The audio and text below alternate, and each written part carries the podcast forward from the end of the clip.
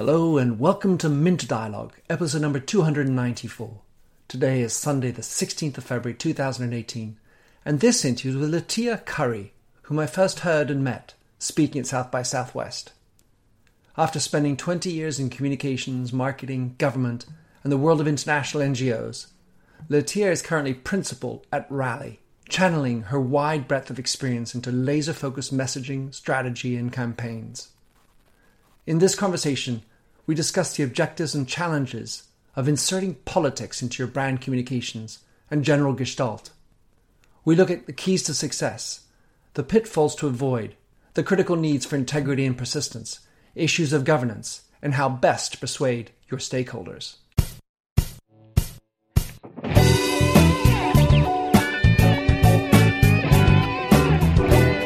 Welcome to the Minter Dialogue podcast, where we discuss branding and all things digital. I am Minter Dial, your host, and you'll find the show notes on my eponymous site, Minter Dial dot com. Enjoy the show. Latia Curry, it's great to finally have you on this podcast. I saw you at South by Southwest, and um, the topic, the way you talk about it, it's really passionate. So really thrilled to have you on this show. And in your own words, who are you? Yeah. Well, as you said, I'm Latia Curry. I'm thrilled to be here with you. Um, I'm a principal at a firm called Rally, based in Los Angeles, California, and we're an issue-driven communications firm. So we work with foundations, nonprofits, and some corporations on navigating their communications through sticky political issues. So it's not electoral communications per se, but working on run-of-the-mill communications campaigns, but with a kind of political flair to it as it relates to issues in particular. At some level, I mean, I, I don't even know if you need to use the word sticky, because just yeah. by nature of it, somehow, it is that. You know, like, mm-hmm. in, in the end of the day, when one talks about, your, your tell your kids, and your kid's only one year old, but, you know, you tell your kids, well, you know, whatever you do, don't bring up sex, religion, or politics. And, and and yet you've chosen to just dive full on into politics. Why is it, or how is it, that politics gets a pass as far as these three topics is concerned? Yeah, I don't, I don't know that politics is getting a pass, and I don't know, honestly, that I would avoid any of those topics. It just depends on the situation. I think the current climate right now, um, especially when I think about the work that I do, is really driven at millennials who kind of demand a transparency about real issues that affect their lives and appreciate when organizations or individuals are really authentic in their stance and opinions about those issues. In addition, in a communications standpoint, Um, it's very cluttered out here. And so in order to get attention to your issue, whatever it is, you got to be real and you got to strike a chord. And for us at Rally, one of the things we always talk about in terms of coming up with strategies for our clients, we develop for them what we call a provocative statement. And it's not shared publicly, but it's all about the heart of what you're communicating, emanating from something that's inherently provocative, because that strikes an emotional chord, not the head, but the heart of the consumers that you're trying to reach. Well, I, I love that. I love the idea of getting a provocative chord. So when you talk about the millennials, for example, is it is it almost becoming table stakes that you need to present your political position? At some level, being authentic, if, if you can't speak about certain elements of your thoughts, are you therefore being inauthentic? Yeah, I, I don't know if I would go as far as to say it's inauthentic, but I do think for millennials, it's table stakes. I think Um, many recent studies by Edelman and other sort of brand trust research firms have shown that millennials in particular are looking for this as a quality in the companies that they support with their dollars. And in fact, if those companies are silent, they will penalize them. So on the issues that they care about. So I think it's really important um, to think about what your values are as a company and align with those so that that authenticity is real. It's not some crafted kind of um, presentation to attract millennials, but because they'll know and they'll call it out, and they do call it out all the time. If you look at social media, it's happening every day. So they're going to call you out if you have bad politics, but it's interesting, of course, this notion that not voting is voting, or not, yeah. not stating who you what you stand for is a position. And and do you feel that millennials are calling people brands out on that? And I mean, and how do you weigh that? Because let's say if you, if you are presenting, you know, an unethical position, and it's and you're presenting, you're publicizing it, that's one thing. Mm-hmm. But not to to say that is bad ethics doesn't seem to weigh as heavily as someone who is, you know, outrageously bad. So how, yeah. you know, how, how does one evaluate whether one should or should not get in? Sure. So if, if I think about all of the examples of organizations who did not such a good job on this over the last year, it's usually because they were not proactive mm-hmm. and they sort of either were waiting in hiding, or they got caught off guard. Maybe in an interview, they were asked a question about the news of the day, and as an organization, they didn't have a prepared stance on it. Or if you go all the way to the extreme and you look at an organization like the N F L, they had lots of conversations about players kneeling and what that meant. And for, I believe it was eighteen months, they didn't even make a statement really on it in terms of their position. And that, as we can all see, did not help them at all. Yeah. It actually made the problem worse. And by the way, it made it worse for both sides of the aisle. So sure. when you think about the people who supported the players and the people who didn't, they were both not happy. And so what did that do for them as a brand? Even that polarization hurt them because they didn't take a stand. I, I want to look at that notion. I almost want to call it lethargy in the way a senior team Ugh. looks at that. Mm-hmm. Mm-hmm. And, and what is it that causes that cause that eighteen month gap? You know, things that I'm thinking about with my experience is, well, I don't know what I stand for. Mm-hmm. Or I, I'm I'm out of touch, I'm thinking, with what actually is happening. Or I'm shit scared. Yeah. Uh, what, how do you? How would you? What kind of lessons can we learn? So I think for the N F L in particular, two things come to mind. Um, one is really knowing your audience. Like, who do you serve? So even if you're a for-profit, you are in service to your customers and to your consumers. And I I think they got confused about who their audience was. So you have a bunch of fans, and depending on what city you're in, those fans might feel differently about that same issue. Mm-hmm. But then you have the players as well as an audience. Mm-hmm. You have the owners as well as an audience. And so I think there was probably a lot of conflict internally about how to service their many audiences and do a good job at that. Mm-hmm. I also think that um, in terms of waiting eighteen months, I think part of it is just fear of doing the wrong thing and alienating. And it's that old sort of mentality that, like, we don't talk about politics. We yeah. keep our head down. We do what we're supposed to do. That's not what our business is about. Right.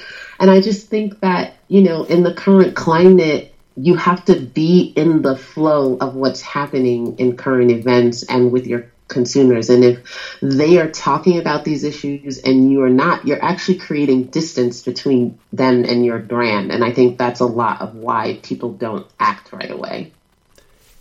So What I, what occurs to me in these things is that sort of decision making that happens in big business, and there's, you know, kowtowing and thinking, and and then re-meeting, and then then there's the narrative that they want to have, and all this stuff. And at some level, there are two things that go through my mind. One is the legacy story, which is, uh, or maybe the bureaucratic story, where we have so many people and. And, and and layers, and and we're trying to please everybody, And then the other one is with regard to the lack of um, a defining individual. And not that I think you have to always have a defining individual, but at some level, if you're an entrepreneur, you're leading the company, you lead with your gut. You lead with your guts. You put your money, your your line, your reputation, and your house on the line. And and then when you feel it, it comes from within. These other guys, or ga- gals, surely as well, somewhere, mm-hmm. are, are trying to do the right thing. They're thinking it through, but they don't have any attachment to their gut. Mm-hmm. And I, I kind of feel that that's where, that's one of the breakdowns that stops you being able to go with that, knowing that you're going to piss off one constituency, but that's life. Yeah.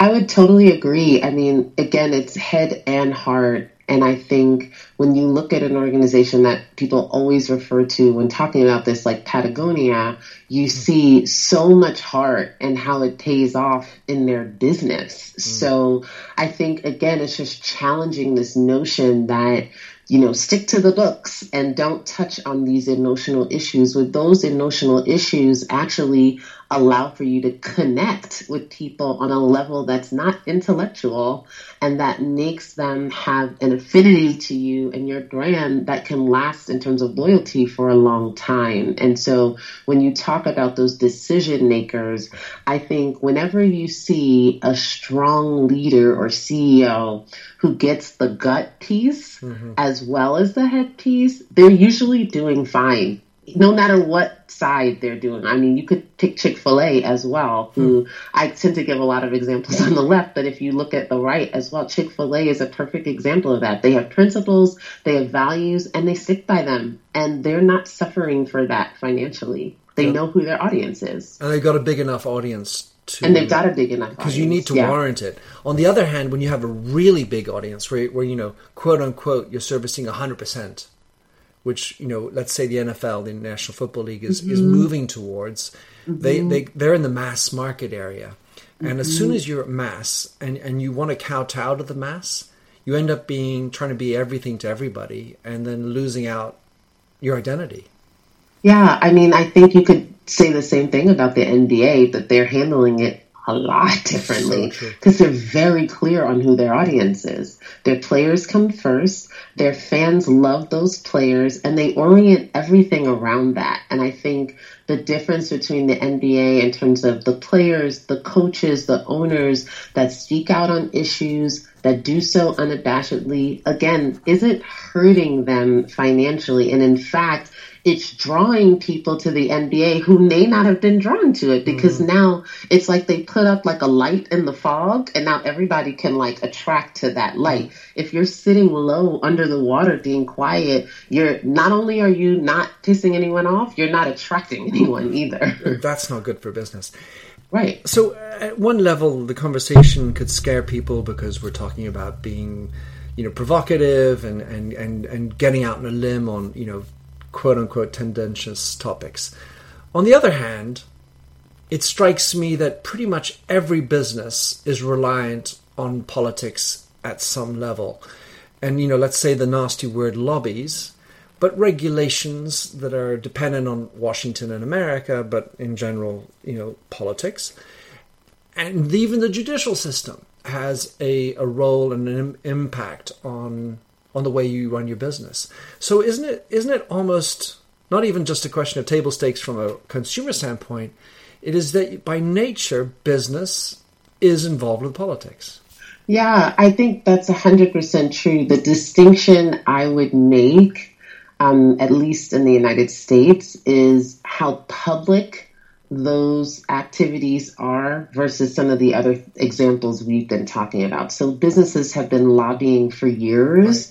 Right. They've been sort of in bed with politicians for years. They've managed to get bills passed in their favor forever.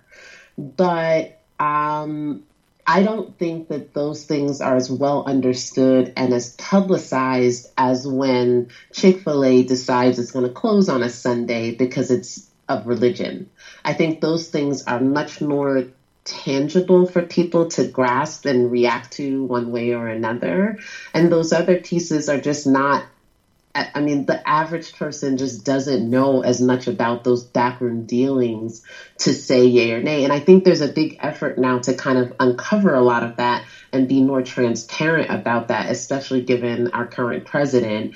Um, but I still think on some level, we're a very consumer society. So everything is, I think, consumeristic. So everything is rooted, I think, more around that when you look at the press and the media and what they're talking about most. So they're talking about Papa John using the N-word much more than they're talking about, you know, what's happening behind closed doors that helps set businesses up to be successful the way they are. Mm. Well, back to another point you mentioned earlier, Latia, which is the notion of transparency.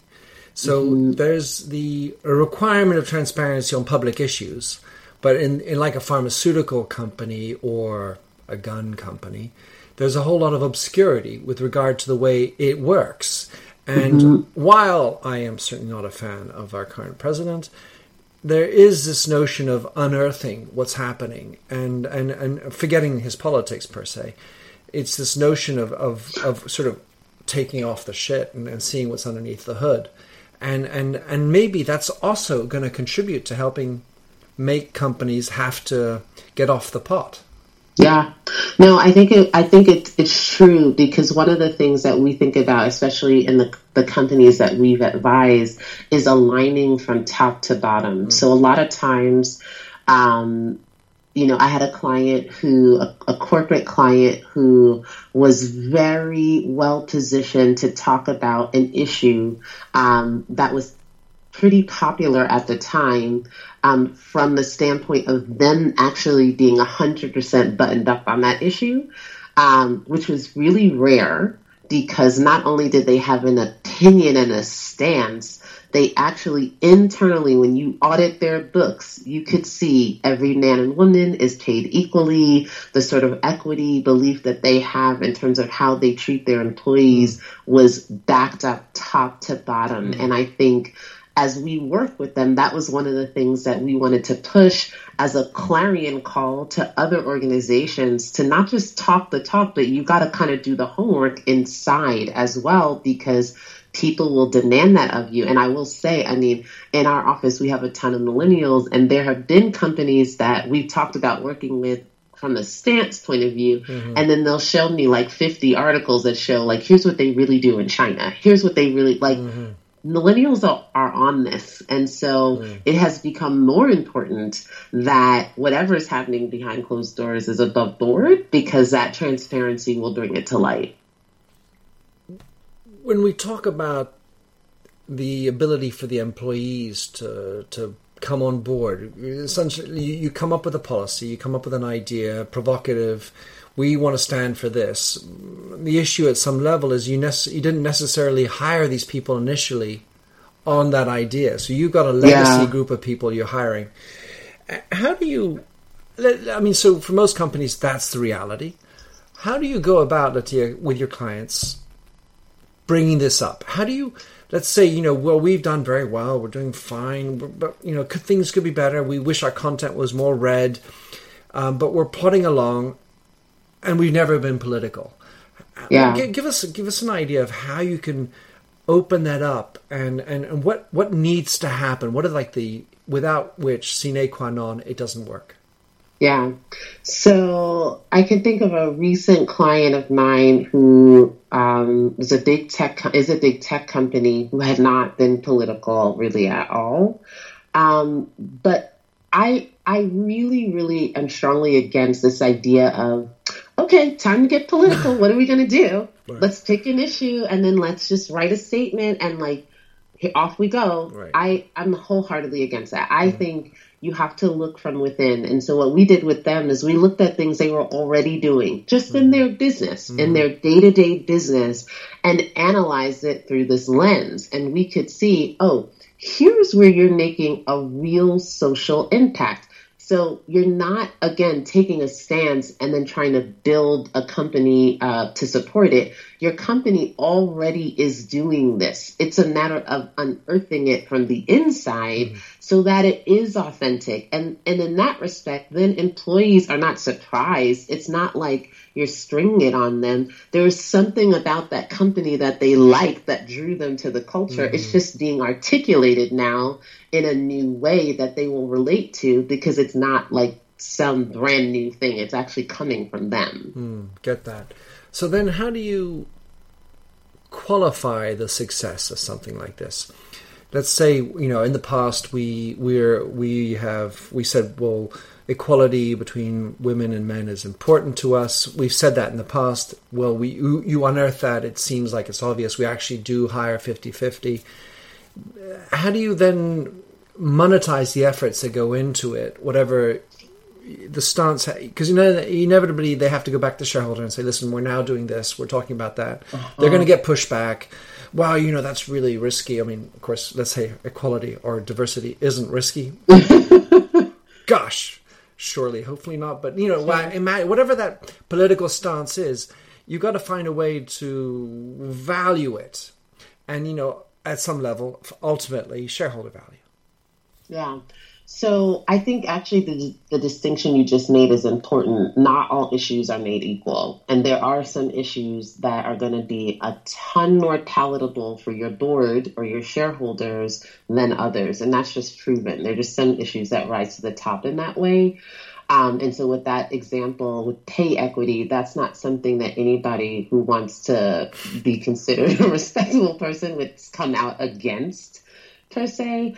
Um, but I do think in terms of valuing it, it comes from what I was talking about earlier in terms of differentiation, and specifically for organizations who want to target millennials. Now, if your organization doesn't want to target millennials, the issue that you're most aligned with isn't something that's really in the current events. It may not be necessary for you to develop a campaign. It may just be, uh, you know, a, a piece on your website that talks about your values as a company. There's a whole spectrum of activity that's proactive, mm. and some of it is a lot more in your face than others. But for those who have issues that are relevant, have audiences that they want to talk to in terms of their business that also align with those issues, I think it's a pretty smart sell to your shareholders and your leadership and your board. I heard this a lot at South by Southwest when I spoke, that it's the leadership that needs to be convinced. And I think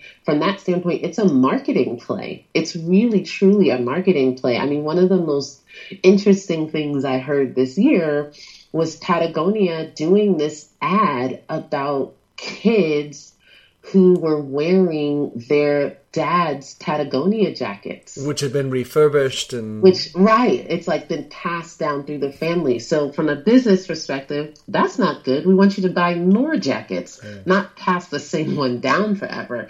But Patagonia has been very clear that that actually jump started their sales. So I think if you look at examples like that, it's only when those things align, it actually can be a real positive on the business front. So let's just look at, I want to think about a scale. Maybe you already have one, but I, when I say diversity or equality, I'm almost thinking that's political correctness. Mm-hmm. And mm-hmm. as political correctness, as sort of like it's as banal as it gets, even though it's not happening. So mm-hmm. it's almost like, well, if you're not into that, you know, you need to fire the H R person. And so it, that's just sort of respect normal. But so being that is nothing. Then let's talk about, well, I think the Second Amendment should be revoked. Now, that's a little touchier topic. Mm-hmm. So do you ha- how do you sort of look at that? And, and, and do you have a, a way for us to measure the scale and the, you know, whoopsie-daisiness of these topics that we have to deal with? Sure. So I think um, it's not just looking at the topic. Again, it's looking at the audience and it's looking at the environment. Mm-hmm. So the diversity piece that you said was like kind of a political correctness. If you're not into that, you're weird. That, when done in a certain way, could ratchet right up to the top of the spectrum and be something that's super divisive and super polarizing, depending on how it's executed. Mm-hmm. Um, so I think you have to think about audience and environment to be able to say on a scale of one to ten, how provocative and or risky is it for us mm-hmm. to take a stance on this issue? And the, the other piece I would just say is your own company's values. So there are just some companies that have the foundational ability to speak on certain issues based on the nature of what they do as a company that gives them credibility, that gives them what I like to call issue fluency. So they know it, they're in it, they're immersed in it. And so even if you disagree with them, they as a brand are still intact because they're doing something that's completely aligned with their belief system. Yeah, I get that's really that was a lovely clarification, Latia.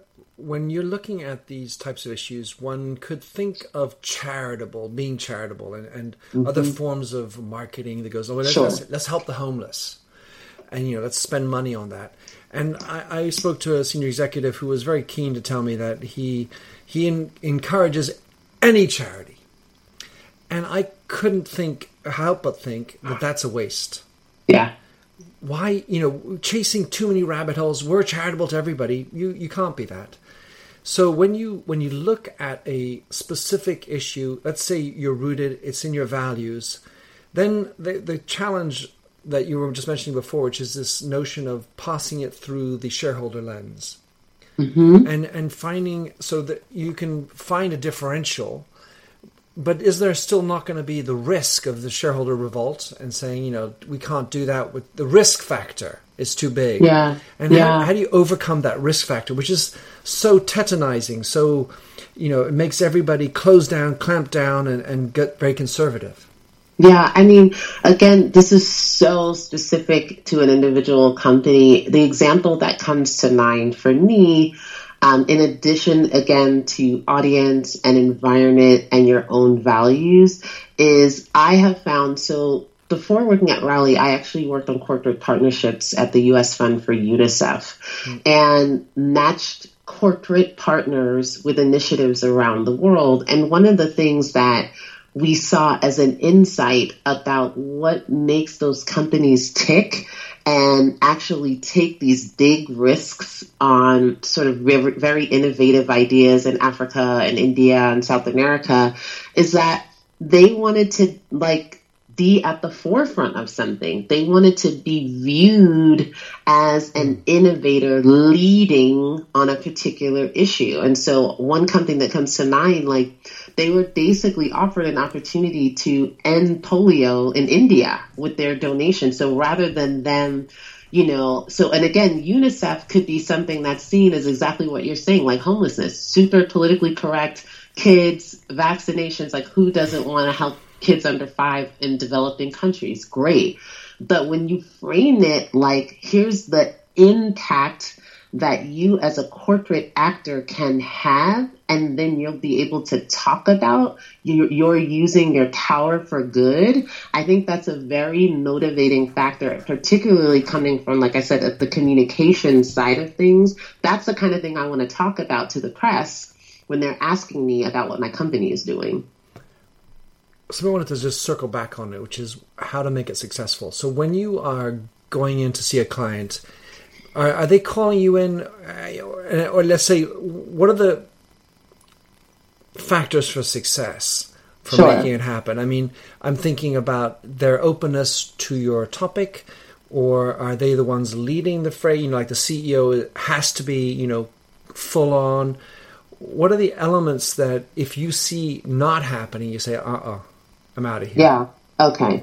So there are a lot of elements, but the ones that if not happening, I'm out of here. And, and again, I can think of a couple of recent examples where we were approached by people that we decided not to work with mm-hmm. for this very reason. So the first thing is consider your motives. Why are you interested in doing this? Mm. And it's not wrong to be thinking about it because it's something that companies and leadership are talking about everywhere.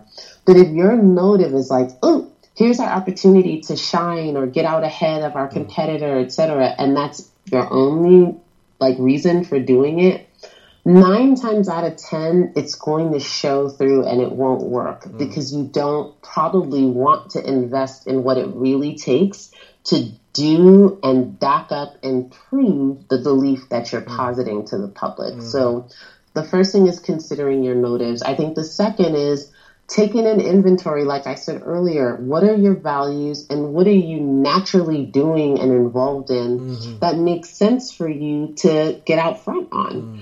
Um, and most companies that I've worked with had that already. It was just a matter of pulling it out.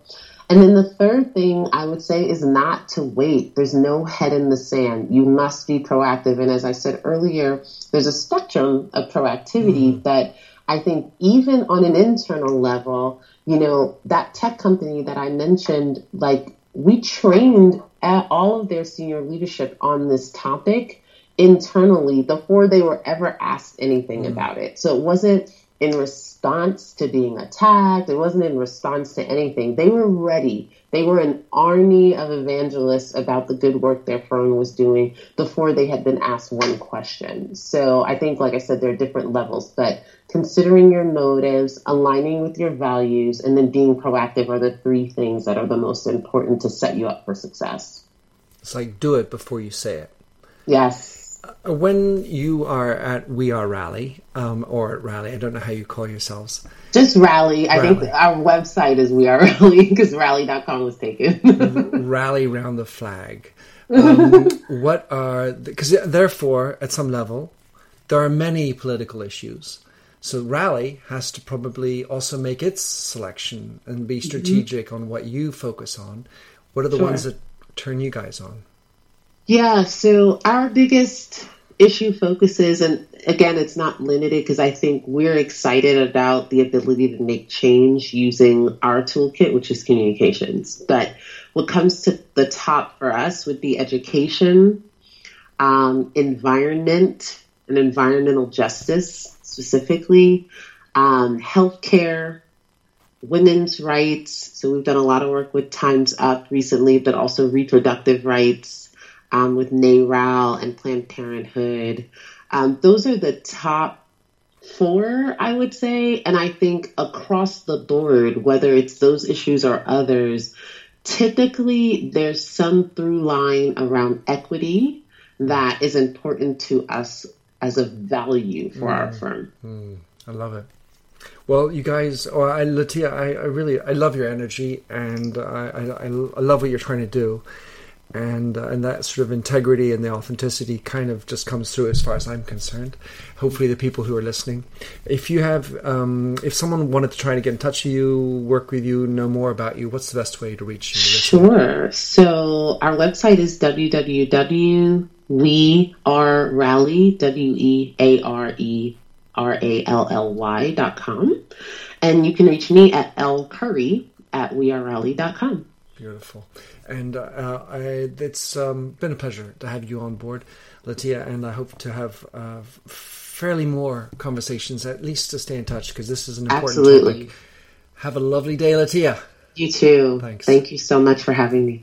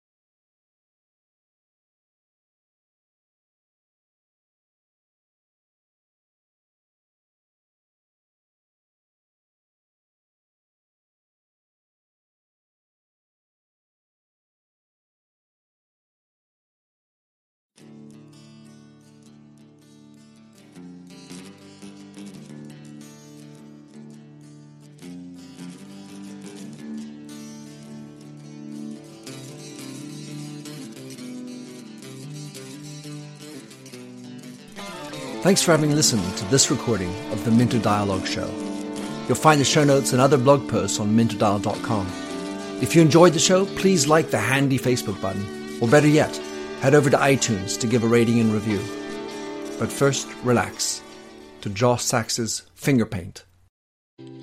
Oh, fill me with all your colors, any different way to rid me of the gray and heal me with all your imperfections that you mention in your lack of self-security.